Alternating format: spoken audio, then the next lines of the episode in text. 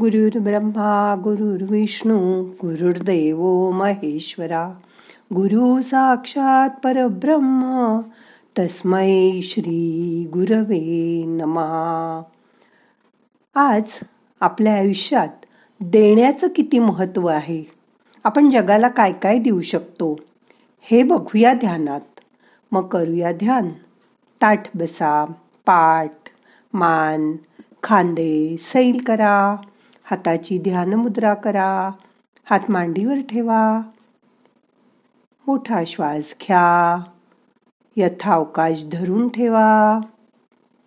सावकाश सोडा. डोळे अलगद मिटा. मन शांत करा. माझ्या एका मैत्रिणीची मुलगी दरवर्षी सर्व तुकड्यांमधून पहिला क्रमांक मिळवल्याबद्दल तिची शाळा तिला सातही विषयांची पाठ्यपुस्तकं आणि सात दोनशे पानी आणि सात शंभर पानी वह्या बक्षिसं म्हणून द्यायची. तिच्या छोट्या हातात ती बक्षिसं मावायची सुद्धा नाहीत. वर्ष बदलत गेली पण हिचा पहिला नंबर कधी चुकला नाही. तिच्या बाबांनी सांगून ठेवल्याप्रमाणे शिंदे सर एक मुलगी हेरून ठेवायचे. जिला शाळेचा खर्च परवडत नसे. पहिल्या क्रमांकाचा गौरव मोजून पाच मिनटं मिरवला. की ती ते बक्षीस? सर म्हणतील त्या आपल्या वर्गमैत्रिणीला देऊन. आनंदाने बाबांचं बोट धरून घरी यायची. एक वेळी रात्री घरी आल्यावर ती निजली होती. तिच्या कौतुकाच्या चेहऱ्यावरचं हास्य बघून आईने चेहऱ्यावर हात फिरवला. आई म्हणाली एकदाही पोरीला तुम्ही बक्षीस घरी आणून देत नाही. बाबा म्हणाले अगं हिचा शाळा खर्च मी करू शकतो. आपल्याकडे वह्या पुस्तकं घेण्याएवढे पैसे आहेत. देवानी तेवढं दिलंय आपल्याला. तू एकदा नव्या कोऱ्या पुस्तकांना हातात धरणारी ती गरीब मुलं बघ. त्यांचा फुललेला चेहरा तू पाहायला हवास. शिवाय आपल्या लेकीला लहानपणापासूनच कळायला हवं. गरजेपेक्षा अधिक मिळालं की त्याची हाव नाही धरायची. तर ते सत्पात्री दान करायचं. जगात आलोय ना मग जमेल तसं दुसऱ्यांना देत राहायचं. माझ्या मित्राचा मुलगा इंजिनियर झाला. रगड कमावू लागला. त्याच्या हातात कला होती. कागदाला पेन्सिल टेकवली की तो उत्तम उत्तम चित्र काढायचा. प्रमाणबद्ध रंग सौंदर्य सगळं त्याच्या चित्रात अवतरत असे. तो कधीही चित्रकला शिकला नव्हता पण त्याची चित्र जिवंत वाटत भल्या भल्यांना आवडून जात. लोकांना वाटते जादूचे याच्या बोटात.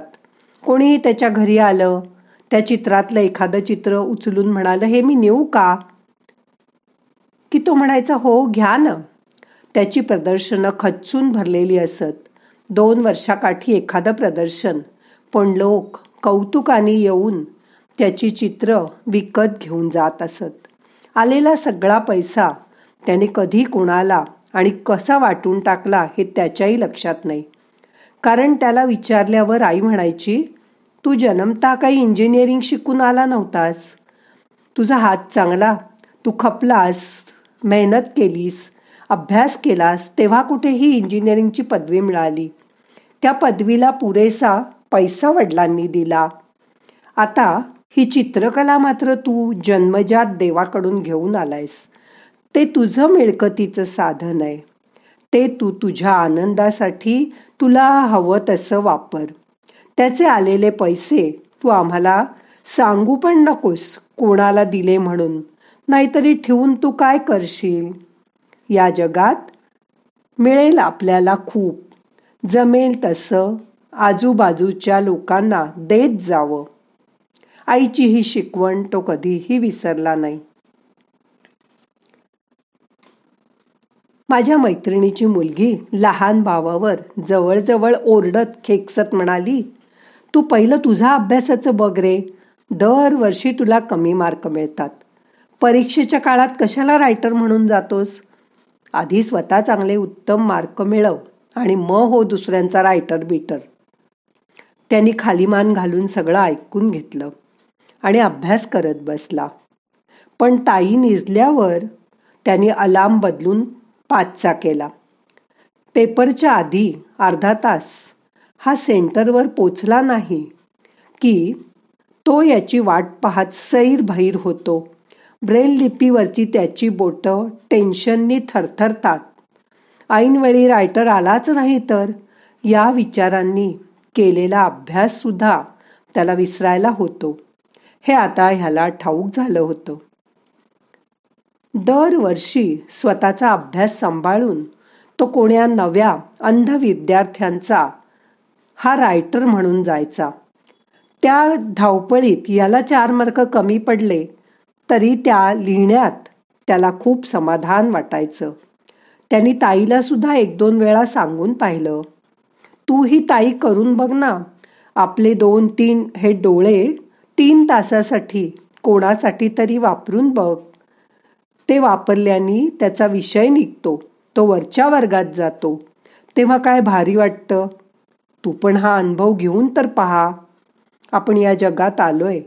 आपल्याला जमेल तेवढं जगाला आपल्याकडून देत राहायचं.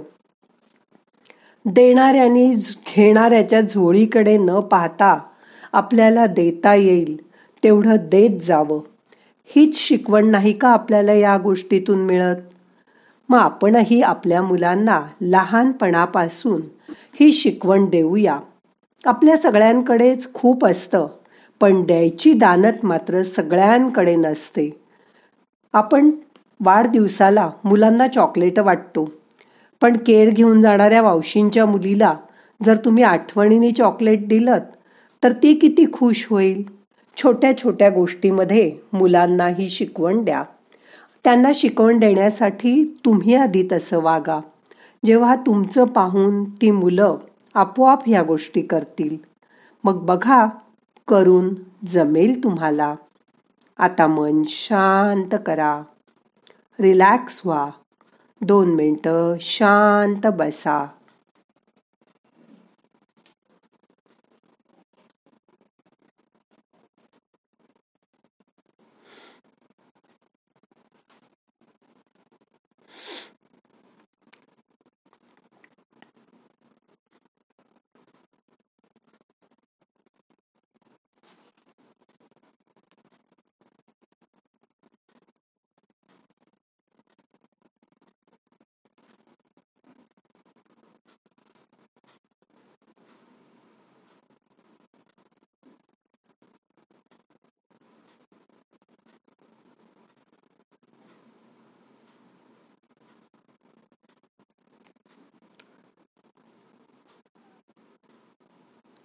आपला श्वास आत जात असतो बाहेर येत असतो.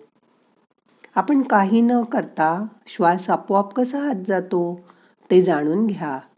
हवा आत गेल्यानंतर घशातून फुफ्फुसातून पोटापर्यंत जाते आणि तिथून परत सावकाश पोटातून फुफ्फुसात घशाजवळून नाकातून बाहेर येते.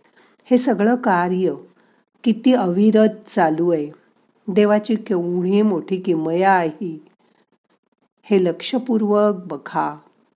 आपल्या श्वासाचं लांब उभं राहून निरीक्षण करा.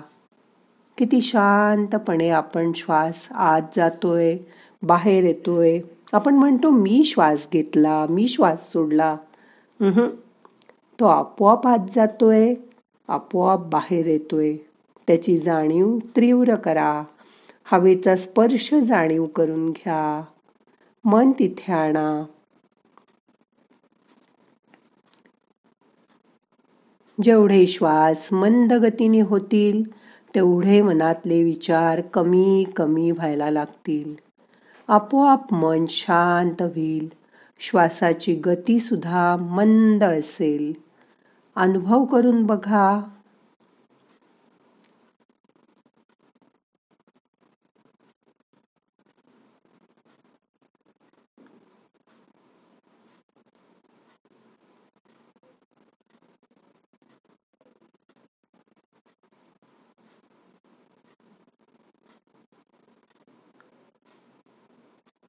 किती शांत आणि छान वाटतंय ना. आता आजचं ध्यान संपवायचं आहे. मनाला परत जाग करा. प्रार्थना म्हणूया.